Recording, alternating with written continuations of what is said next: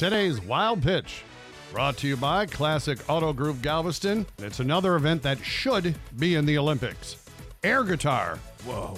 Yeah, air guitar is huge, Dean. E ESPN2 will carry the U.S. Air Guitar Championships. It's all part of ESPN's annual broadcast of The Ocho, which highlights odd sports from around the world.